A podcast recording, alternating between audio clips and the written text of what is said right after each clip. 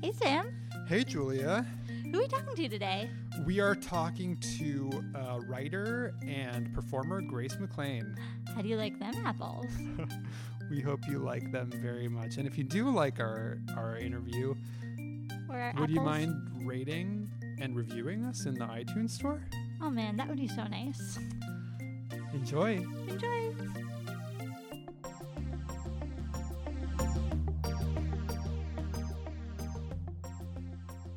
So you're in rehearsal for Alice by Heart. Alice by Heart. Yeah.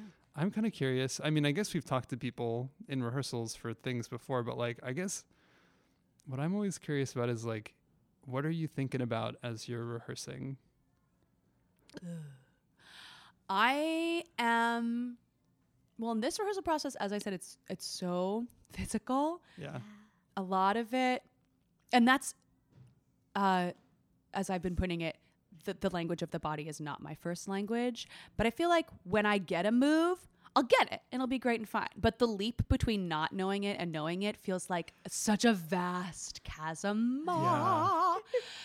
Um, and it's so scary to like wander and flounder in that not knowing space for a little while. So that's been something that I've really had to sit with in this particular process. Do you feel like it's like you're translating another language into your own language? Yes. And it's like, are like when you're talking, like, uh, I'm excited to see the show and see what all of this movement means. Oh, yeah. But like, I'm thinking of, I I had an experience working with Julia on Loneliest Girl where like the choreographer was like leading the rehearsal and I was just Uh-huh, sort of like uh-huh. couldn't get into my brain like how the movements were like had anything to do with my character and it took me a while to Mm. go home to be like oh yeah this is why my character is doing this and then I, w- I sort of like turned it into like acting language Absolutely. Absolutely. I mean, I'm, I'm finding I'm having to do the same, the same thing, especially because sometimes there are, man, there's things are, are like choreographed down to the eighth note. wow And we hold, and there's an accent. and it's really cool when it all works. Yeah. Um, but there are some things that are like, I find that sometimes it's it's like putting together the words and the movement can be like, I like I can't act it. like that can't be the thing I do f- first. I first have to be like, what are the moves? Right. Okay, now what are the words? Now why these moves with these words? Right. And if I can like map the story of the movement and somehow and like mnemonically connect them to the nerds. Good evening. all of the nerds Connecting to the nerds, why we all do what we do. Connecting. Oh my gosh, connecting to the nerds. That's the title of this episode. Uh, um yeah, then then uh, that's really helpful. I, I was going to say because sometimes sometimes the movements like really do make sense with I'm doing some movement here I know, I with the things that we're saying. Come to the MCC and you'll see it there. Um, but then when they when it feels like I don't know what that connection is, it's it's a harder leap yeah for sure. do you feel comfortable like asking those questions like w- what I is- will say, um, s- sometimes there was there's one number that's I'm doing some of the moves again. That's uh, like we're we're birds, and so there are these like bird movements that we do, and they're all like very punctuated. Um, and we weren't quite getting them, but then we started to have a conversation about why are we doing this move here? And the choreographers and the director were like, "Oh, it's because you're frustrated." We were like, "Oh, great!" And we did it again, and it all made so much sense. Yeah. And I think that there's something about when you are a mover. I mean, I watch these guys, and when they, the the Kuperman brothers are these amazing um, choreographers. When they do their movements, it's so full, and there's a s- oh, there's a whole story going on. And when when we put it on, it or when I do anyway, I feel like I'm putting on a foreign suit, and I have to find out a way to get comfortable in it because. I don't know yet what all of those intentions are, but they clearly do. Yeah. And that's the thing that we're all learning to talk about yeah that translation of intention. Yeah. That's so interesting too. That like, do you think that they think that like you know the frustration component or whatever is so obvious that they don't even need to say it, or do you think? You know, I think maybe is there for sometimes. And th- there was another moment we were talking about something else, and they were like, "There's this hat that we're doing these movements with, and we first we just learned the moves and we are doing them, and then a little ways in, they were like, when we were doing this in our, they had a choreography lab before we came in there. They were like, this was like a boulder and it's very heavy. And we're like, oh, okay, so that's why you're doing these things, Huh. and that already like informed more how we were doing it as opposed to there's something about like trying to just match the movement Yeah. and then putting on the feeling of a boulder or the feeling of frustration that makes the move totally come alive. So interesting. Yeah. I'm thinking about what like the equivalent of that is musically because I feel like I've definitely this isn't quite the same, but you know, if mm. you're like working with a singer on a piece and you know there's a certain interval they're not getting or something or mm-hmm. something, if there's like a corollary to like being able to say like, you know, this is like the apex and that's why she's jumping up and if that Absolutely. because I feel like I never do that when I'm working with a singer. I feel like it'd probably be mm. helpful.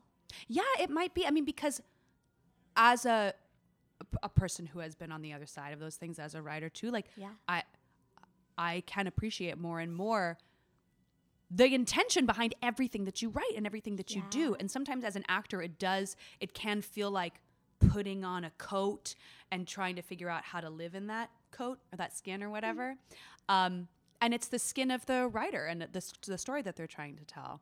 What a And the- cool image that people are walking around stage in your skin. like yeah right because like you as the writer like understand where it's all coming from because it's coming from in in you and you you want to translate it onto these people onto these other bodies in order to tell the thing that's coming from you yeah. and sometimes we on the other side as the actors like need help zipping that Right. And it's easy up. to think that like your way of thinking about it is so universal. I always think about it. I, I mm. forget I've told the story before, but like one of my earlier like l- musical lab experiences was Gordon and I were working on Pregnancy Pact, and we brought in this song that's all about like the joy of being pregnant. And I thought I'd written this music that was just like obviously the musical expression of joy. And all our notes were about like, why did you choose to make her sound so anxious? and it was so weird to me that like what I thought the sound of joy were other people's sound of anxiety. wow that's amazing yeah and then skins. Did my question back to you is did you like take those notes and try to change it or did you try to work with what you had and like translate that Honestly, more the latter.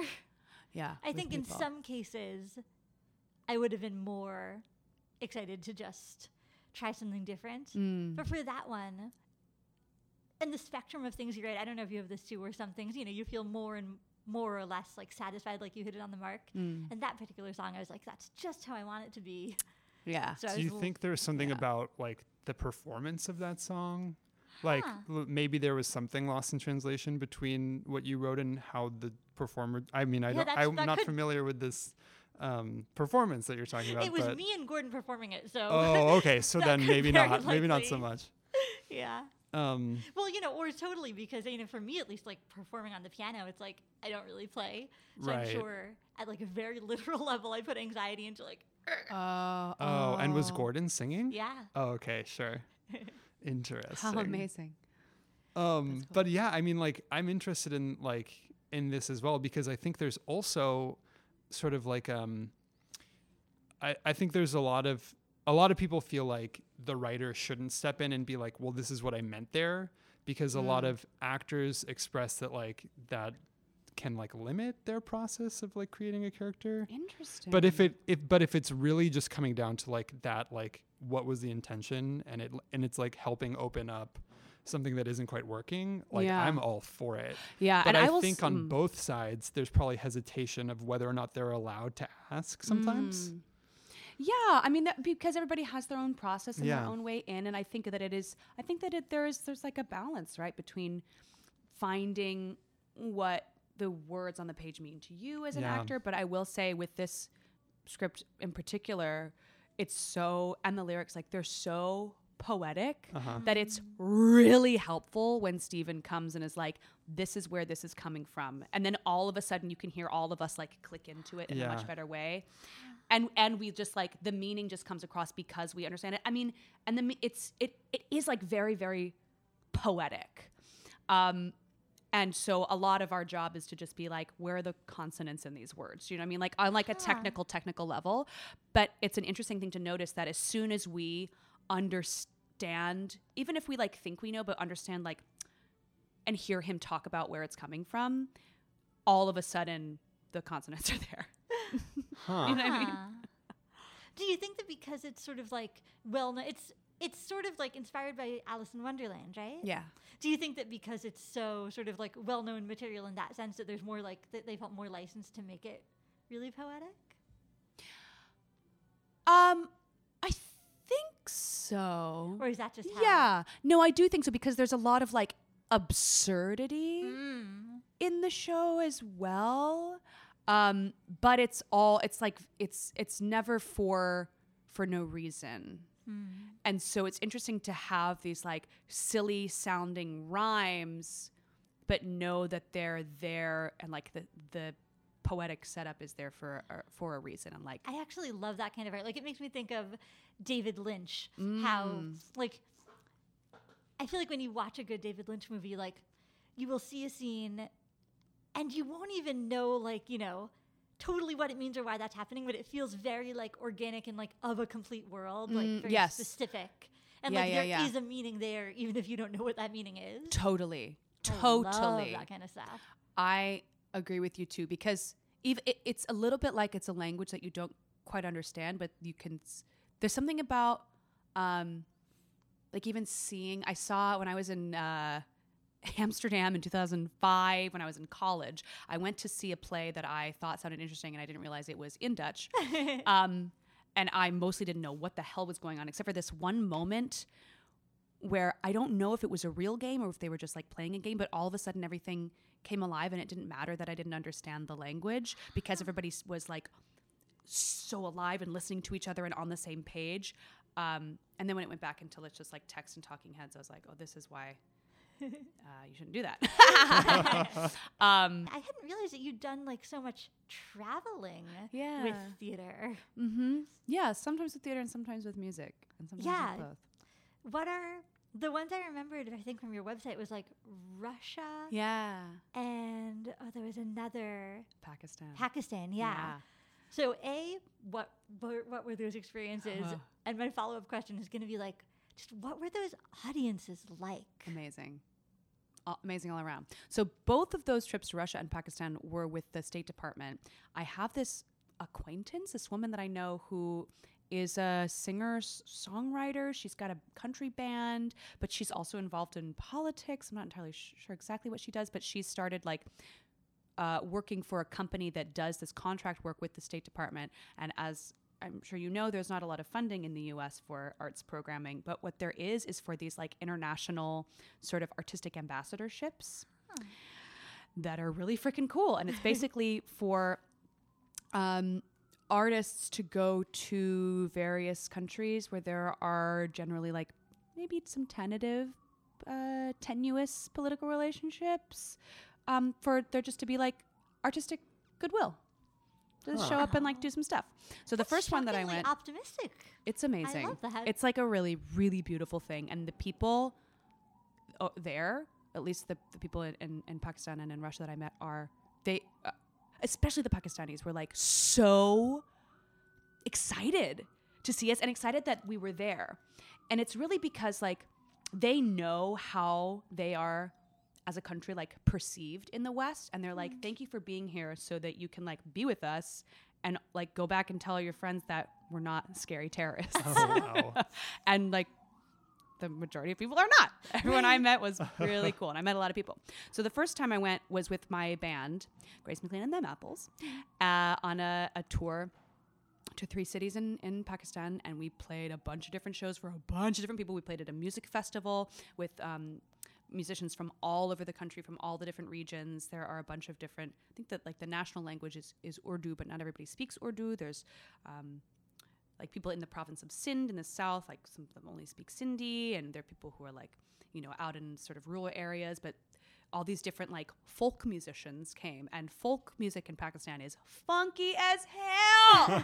oh my god, it was so cool. Is so Um, cool. I have no idea what Pakistani folk music sounds like. Um, I mean, like it sounds a bit like Indian classical music. Like they're they're very close, re- closely related. You know, Pakistan was a part of India Right, until right. 1947, um, sometime in the 40s, and um, yeah, really interesting experience. Some people that I'm still friends with that I still talk to. There's a there's a Pakistani guy called Arib who helped put on the music festival that I went to, and he travels over here sometimes with this oh amazing singer, this woman who doesn't speak any English, but I'm obsessed with her, and I think she's so cool and has one of the most amazing voices I've ever heard. Sanam Marvi, um, like she came to see Great Comet. And she didn't understand a word of English, but she had a wonderful time. Uh-huh. And I figured out how to write something in Urdu for to her on those little love notes, and I wrote it and I left it for her, and that was That's so really fun. cool. Um, yeah, and then in Russia, that was uh, February of last year, and I went again. This woman Mary hooked me up with these people. There was this um, this tour was already set to happen. This wasn't with my band, but I went as a singer. Um, but the there was a male and female singer, and the female singer oh it got canceled for a minute. Do you remember there was a time when like things were weird with Russia? Still time. um, and like oh, something happened where uh, a bunch of people from the from the embassy, like the Russian embassy here in the U.S., were like, "You got to get out of here." So in retaliation, at the Russian embassy in Moscow, they were like, "A third of your staff has got to get out of here." I remember Oh. that. including the woman who was like planning this tour. So Oh. then it was oh. off for a Oh. while, but then she was rehired on as like a month to month basis, and then it was back on. But by that time, the female singer had got another job. So anyway, I got plugged in a little bit at the last minute, but it was so cool. So it was me and this Venezuelan guy, Miguel Angelo, and we were the singers. And then there was a, let's see, uh, a one, a two, a three, a four person um, like Latin jazz band who traveled with us, and those guys were great.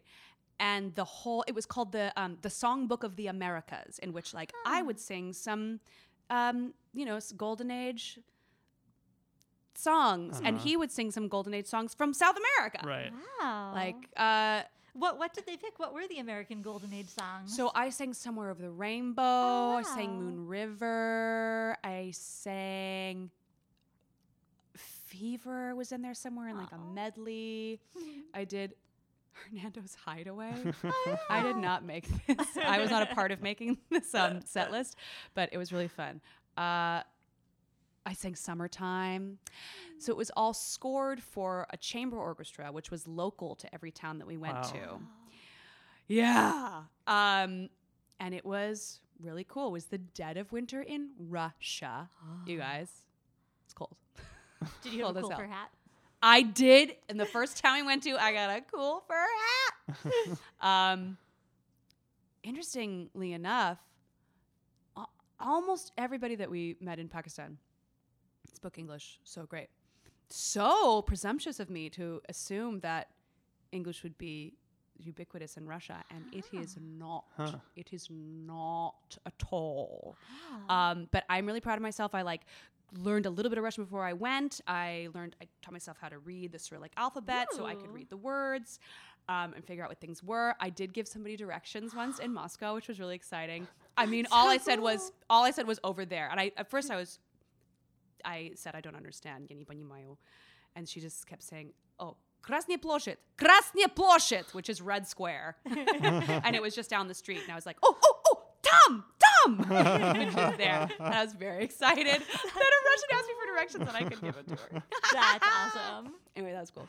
So what was it like in Russia with the language barrier? Um, well, we, the woman who had been fired and then rehired, she was with us every bit of the way. Gotcha. Um, and so she was like our translator. She was at every sound check, at every show. Oh my God, she had to translate about the lights and the sound and the things that we needed, and, to, and between our music director and the the orchestra's music director, because Oh, very often, like, so you have to know a lot of like industry specific vocabulary to do all that. I don't know what she was saying, but ultimately things got done. yeah, I mean, she's. I don't think she's an industry like music specific Hmm. person, but she was a person that worked for the government who could translate for us. Fair who was great and who put the whole tour together. That's Masha, cool. she was wonderful. Wow. I always wonder about that. This isn't really like the same thing about audiences, but I remember when I was in college, for one year, I was like the tour manager for our improv group. and Oh my god! So I got to plan our spring tour, and I was really gunning for us to like go to London. And the half of the group was like, "No, like the senses of humor are too different. Like nobody would like our stuff in London." And we planned it in Miami instead. oh. But I always just think about how like even in America, it's like I don't have a sense of really like who is this person who's like sitting in a seat watching my show and what do they think? Oh my god! And how I have even less of a sense of that in like the completely other part of the I world. I totally hear what you're saying, but I think that there's something. ab- m- m- music is like, you know, different than a sense of humor. True. We did have an evening, so the demographic was me, white girl, one, no, two other white guys, Venezuelan guy, Puerto Rican guy, Costa Rican guy, Cuban guy. And then we had Masha, our Russian lady, and then our one, oh, he was so excited and so proud of himself. This one conductor that we had who um, spoke both English and Spanish fluently, so he could talk to everybody. Um, and we sat around the dinner table one night being like, what do you, what's a funny joke in your culture? and it was all in order for us to be like, yeah, no, it doesn't translate.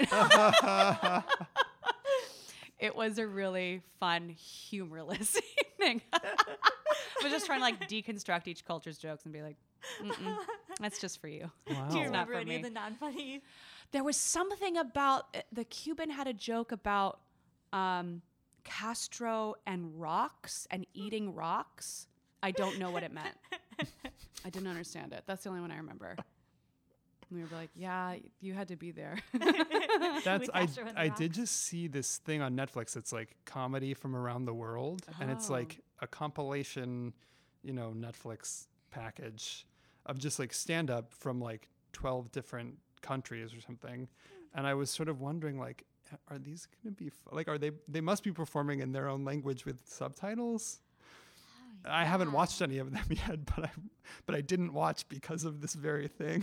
well, did you hear about that? Oh, that French comedian who's like, I guess he's I don't know if he's the self-proclaimed like Jerry Seinfeld of France. Ah. He's like a hugely famous dude. Uh huh. in the French comedy scene, like huge. And he's coming here to try to be a comic here. Uh huh. And it's proving very difficult. There was like a This American Life about it or, or something. Oh. I think I did hear about this. Yeah. Yeah. and he's he had like a couple dates at Joe's pub, Right. and I think maybe he was like is friends with Jerry Seinfeld, and they were hanging out and they were talking about this, and he's he's trying to to find like the American sense of humor because there's there's only so much like this is what it's like in France, and in translation this doesn't really work. Like there's only so much of that you Yeah. can do because that doesn't feel quite personal Right. enough. And Right. there's something about like American audiences, or maybe just I don't know if it's just American audiences, but about like the v- level of vulnerability that people want you to reach. Yeah.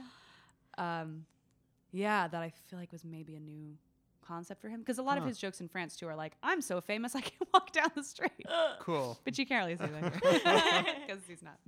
well, it sort of like touches on with the humor thing. Also, I feel like humor goes through such a translation when it's being set to music. And I think something like I like about so mm. many of your songs is like so many of your songs are very funny. And like I don't know how consciously you think about like how is this thing like I want to talk about this more too, but like I'm thinking about some of even like the diary songs oh yeah, are so funny. Like they'd be so funny reading it as the diary entry, and they're funny in a different way. Yeah. musicalized. yeah, yeah.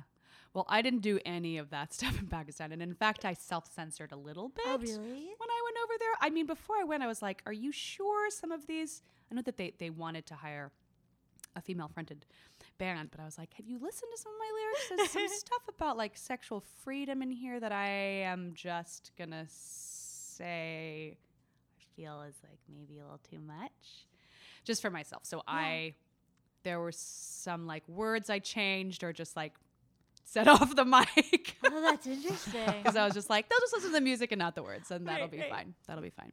Um, but what was really funny, oh, was there was one gig that we had to do that we were like, oh, this is not going to be fun. They're not. This audience is not going to know what to do with us. I will say on these tours, like the only the uh, the crowds were amazing, just like so with us, so like present and so just like grateful to be there with us. The only better crowd I've had was when I played at Rikers Island once.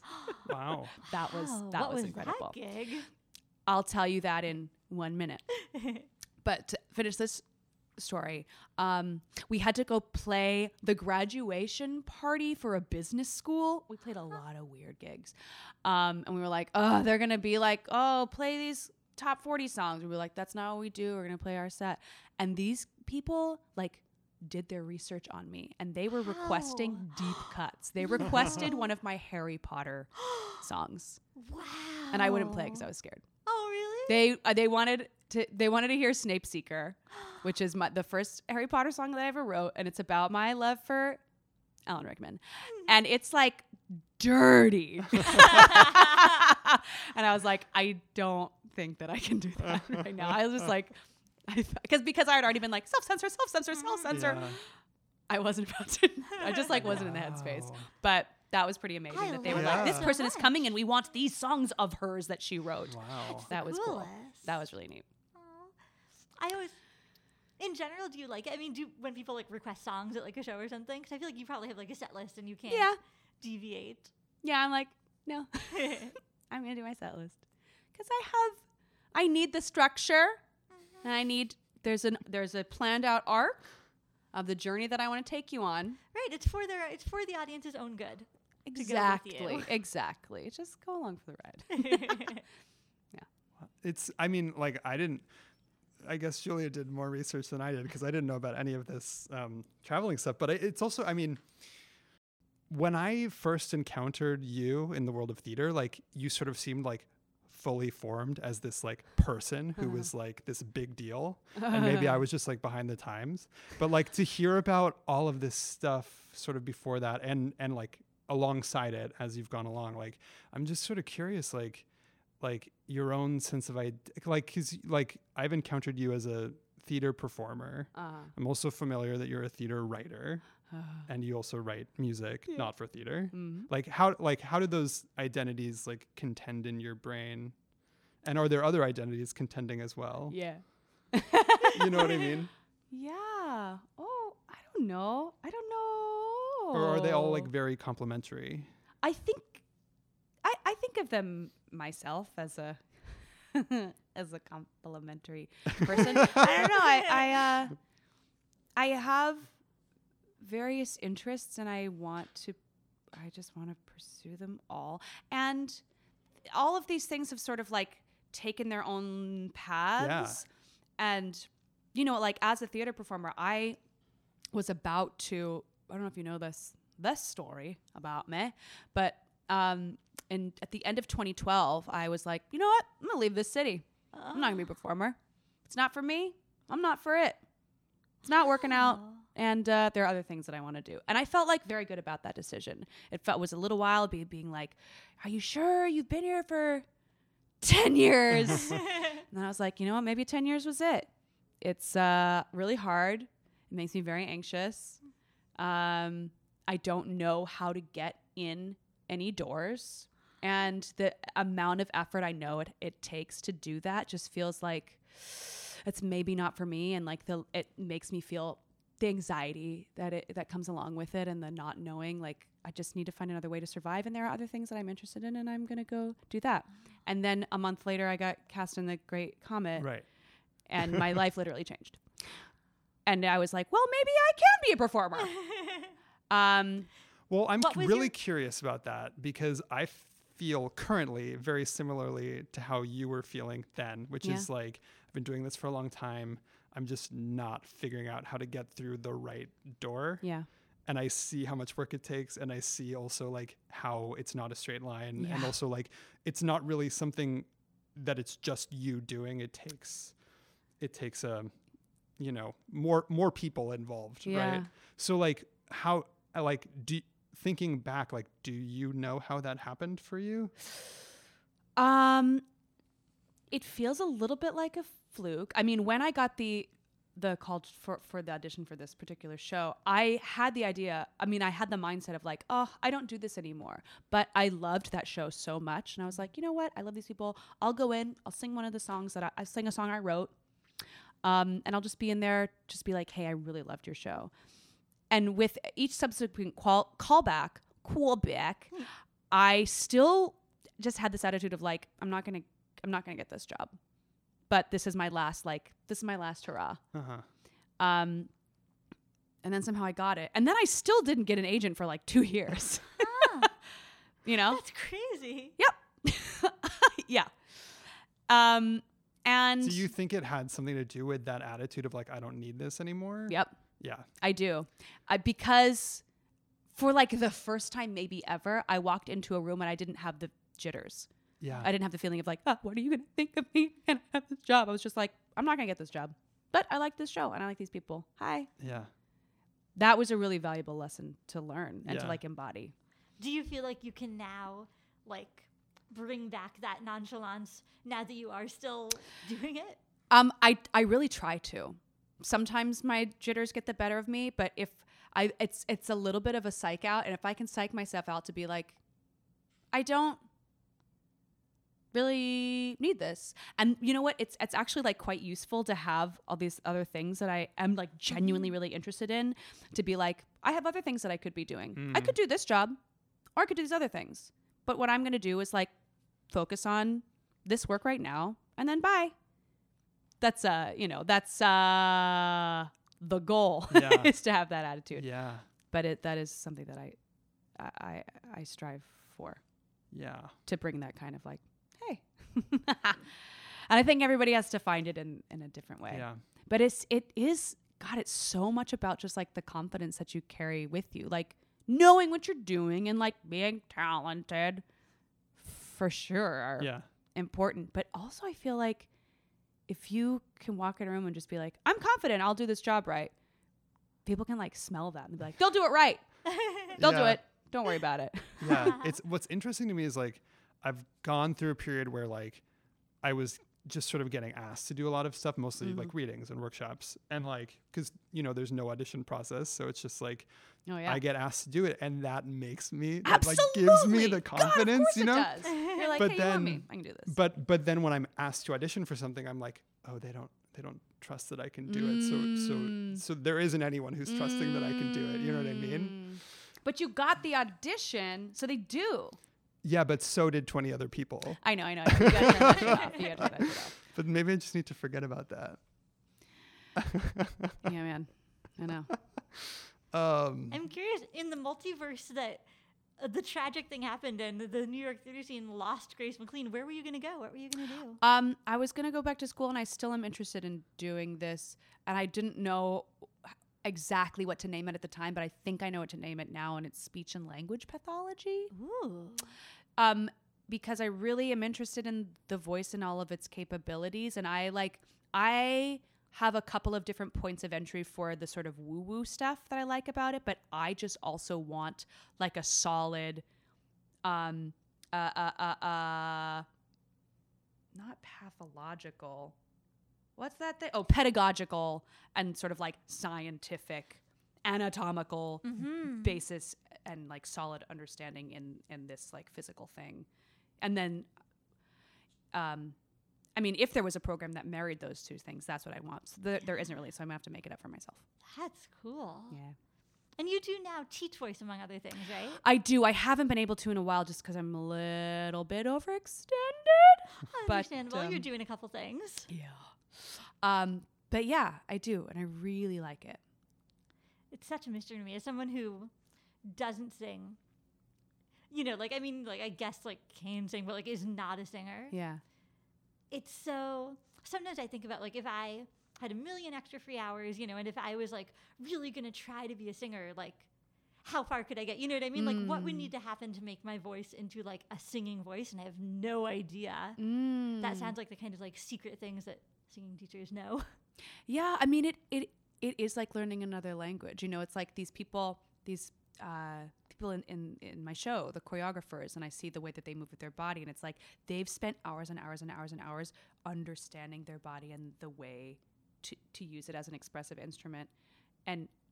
I haven't done that, uh, you know, the most of anybody, but I've like spent a lot of time exploring the nooks and crannies of the capabilities of the human voice, and I l- like starting to translate that for other people because I think it's I think it's amazing. yeah. Its potential. And not even necessarily just as like a thing that can sound pretty. I don't care so much about that as about the um yeah, potential for expression. yeah. I love that. I want to loop back.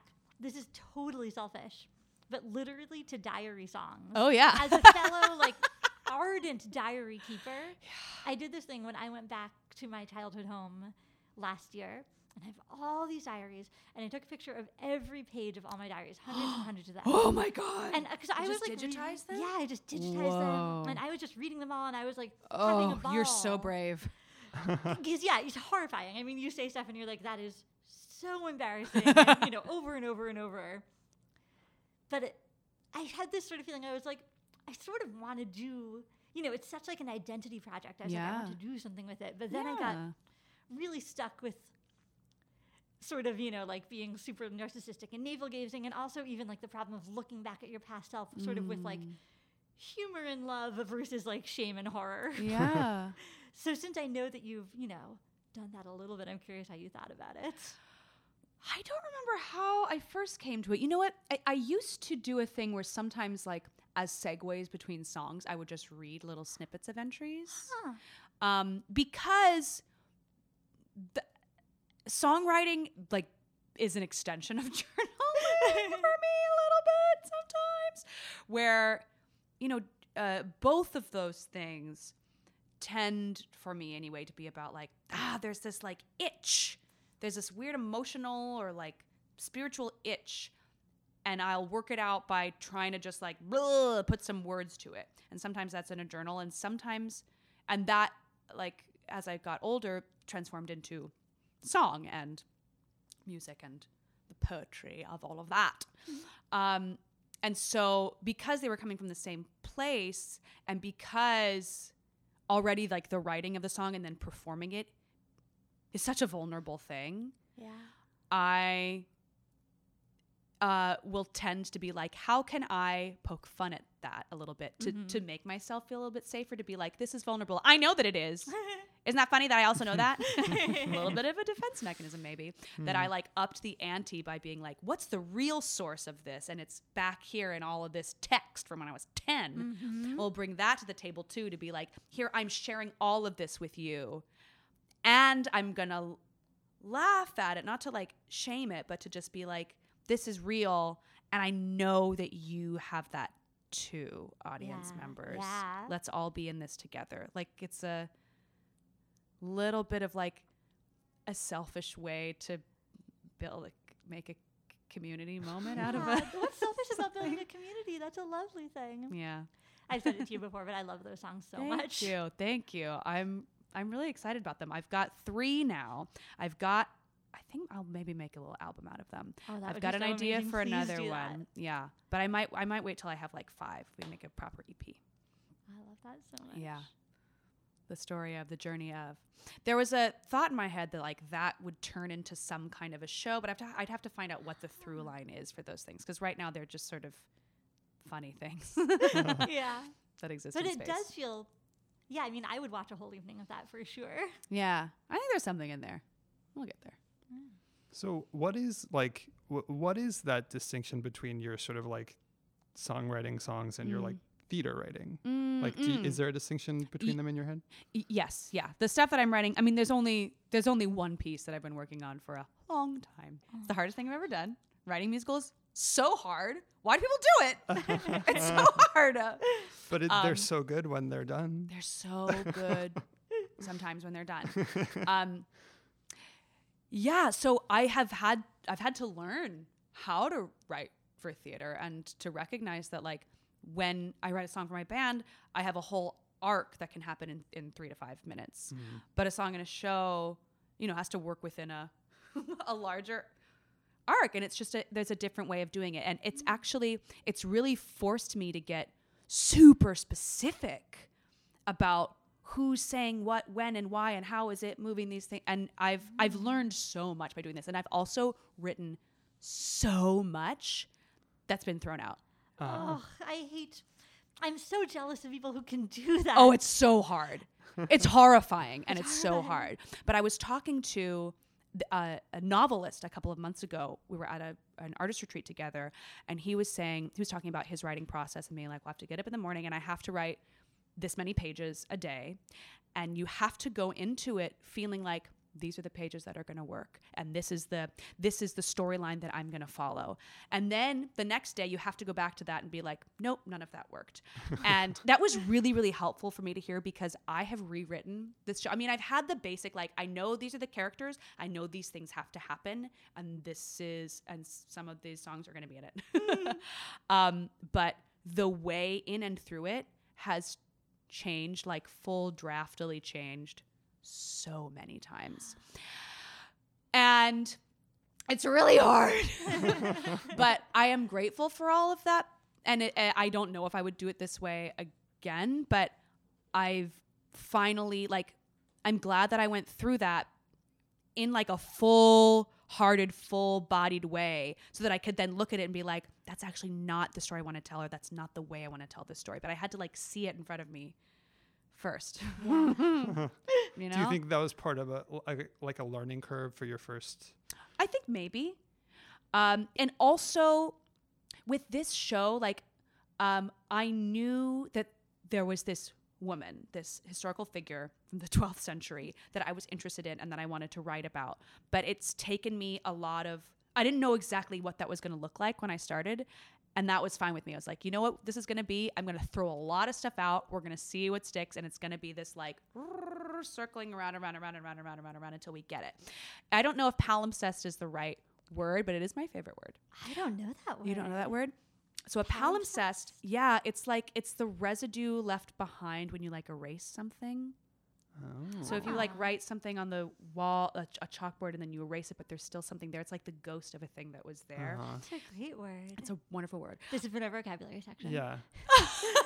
We noted that we have like a vocabulary section in many episodes. Amazing! I'm so glad it's made it in. Um, but I, I thought it would be a process of like, here's a bunch of vomit. We'll clean it up. Some things will be left over. Here's some more vomit. We'll clean it up. Some things will be left over. And eventually, the things that are left over will like pile on top of themselves, and that's what it is. And I think that that was because I went into the project not knowing exactly the heart of what it was. And in all of these like rewrites, I've been finding out for myself like it's it's always been there what it is that I wanted to say, but I don't think I knew what it was or how to say it. Um, think I think now that I've found it, and I feel pretty good about that. that is hugely satisfying. Yeah, yeah. Are you going to be in it? Yes, ma'am. Nice. Oh my god. That's going to be crazy. That's got to be hard, sort of like seeing what you have while also being inside it and doing it. It's very hard. It's very hard to sp- split my brain in that way. Um, one of the first readings we did, I had someone else play the part so that I could just hear it. It's moved many, many, many phases since then. was that weird too, watching someone sort of like do you in that way?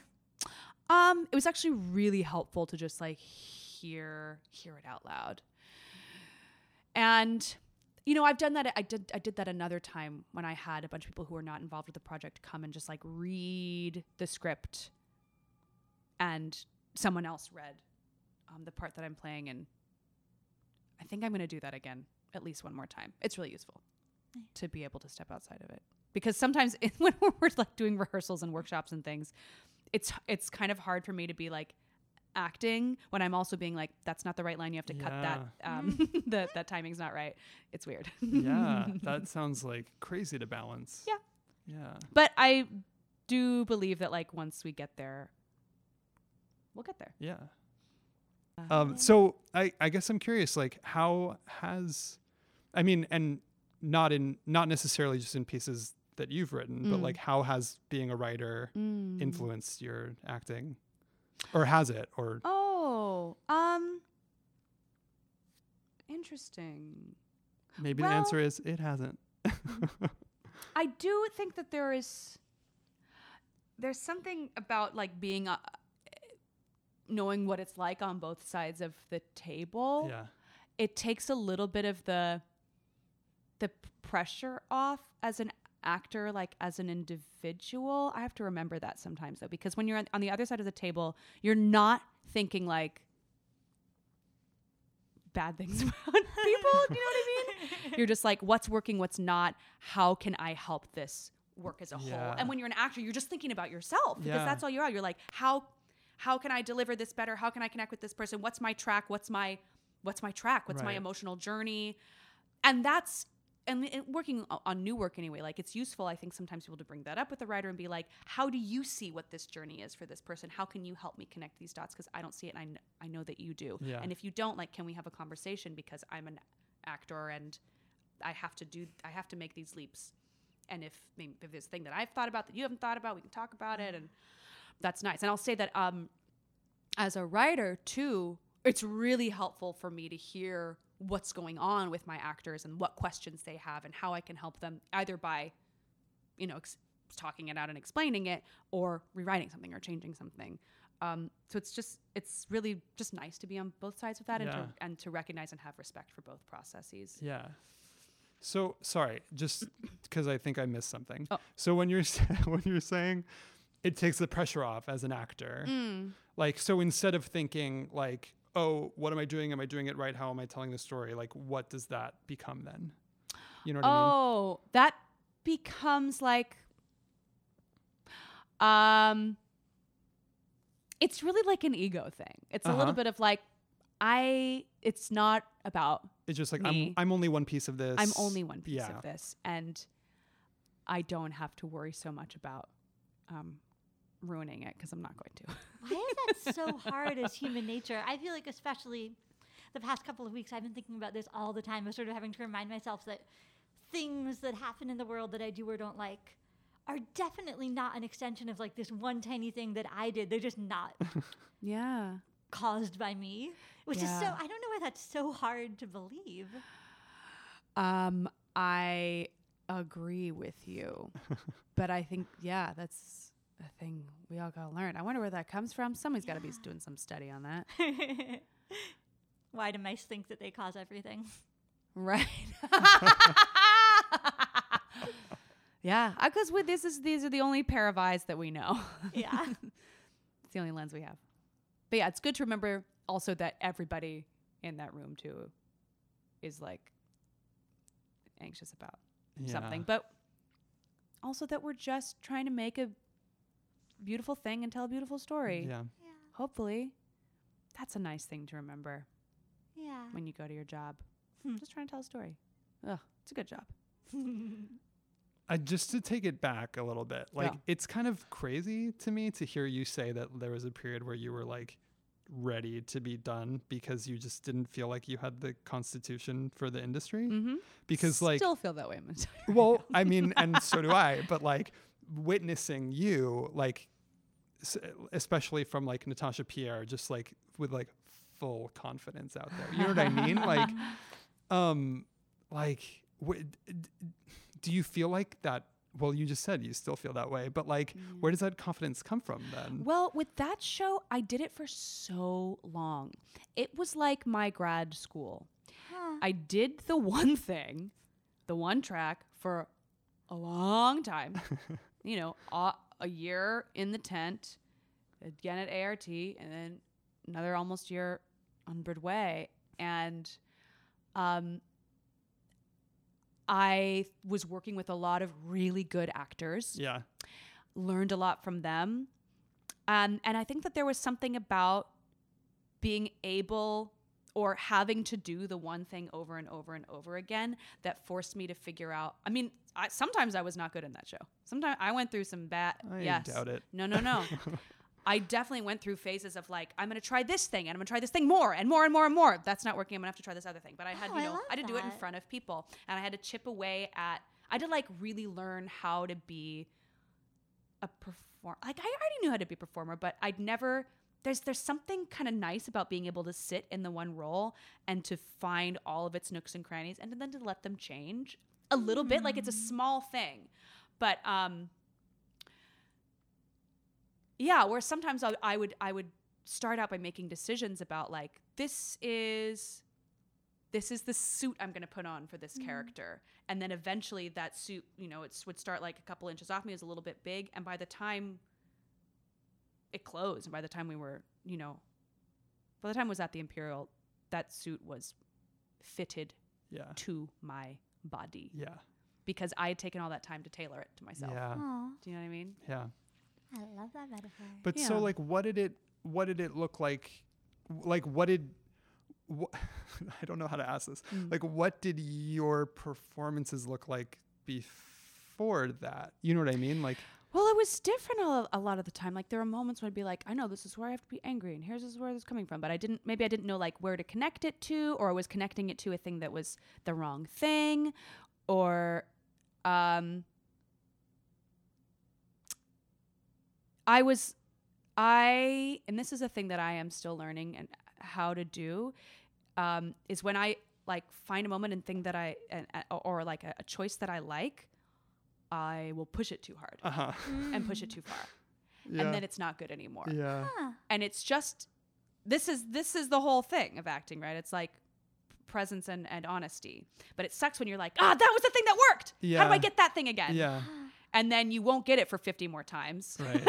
right. and it'll be pushed and it'll be too Especially much if you're like trying to hold on to Yes. it. Yeah. and then you'll find out instead of trying to get the thing about like what do i do to be present in this moment and to let the moment happen and that's the like that's the little dance that's really hard but getting to do the same thing hundreds of times you get to be like you get to know how to flip Yeah. that little thing Ugh.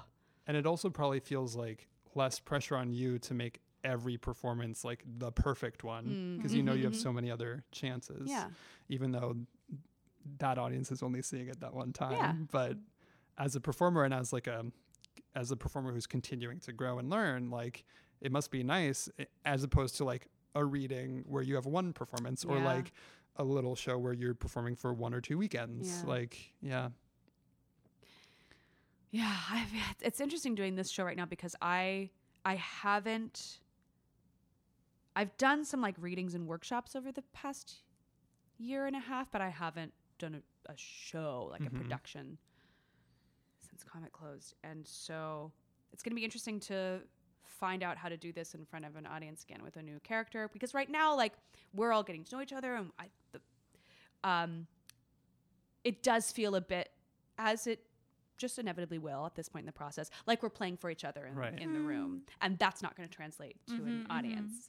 So we have to we'll have to find it again in front of people you know I've heard actors talk about this, like work, working on shows that are, you know, sort of like comedy heavy, especially. They're Yeah. like, you sort of like, you start rehearsing and like, you see what all the jokes are and those are funny. And then you're sort of tired of those. And then all the jokes that you like are these like weird niche Yes. sideways Oh, things that yeah. nobody else gets or Exactly. cares about.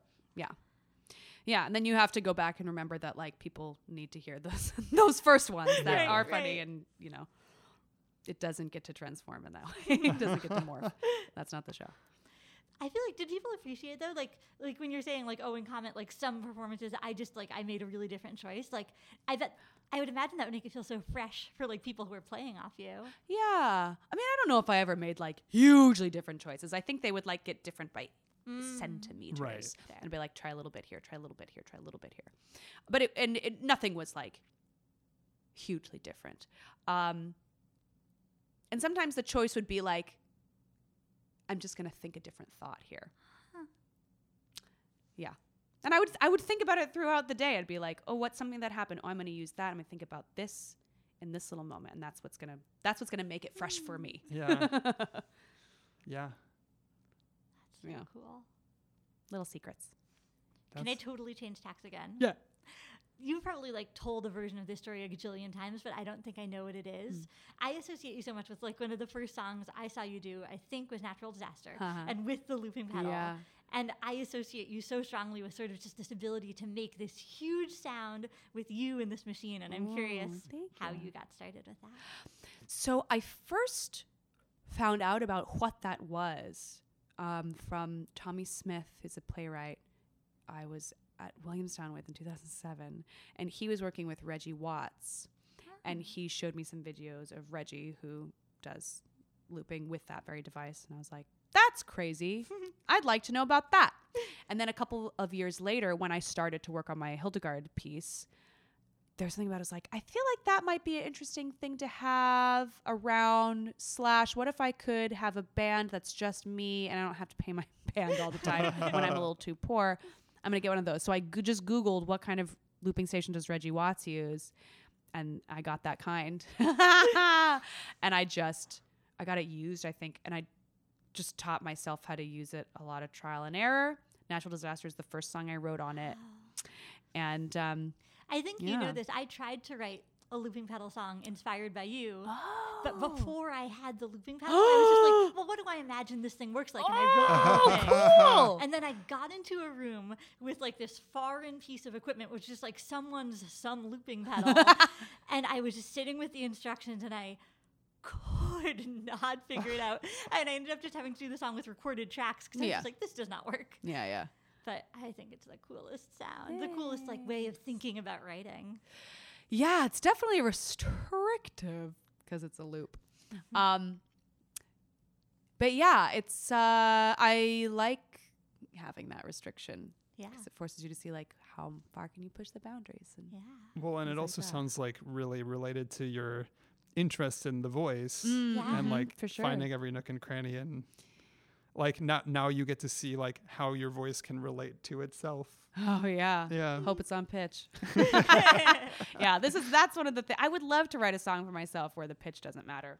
Grace, I don't know if I've had that thought before. That's what I'm doing. It's gonna be weird. Maybe it won't be a song. Maybe it'll be a soundscape. Ooh, I'll be interested in that. We're working on Gordon and I are working on this Choreomania show where about the dancing plague of 1518. And we know Oh yeah, with yeah. with Teddy. Bergman. Wait, with what? with Teddy Bergman? no. No. Is this I know that there exists a dance company that is completely independently working on something about that dancing play because I weirdly I was on a like a reading panel for a writers group and I saw someone producing a, like a show that is the exact topic I'm writing. I was like, hmm, Do you know Teddy Bergman? He's No. at Woodshed Collective. He's also an actor.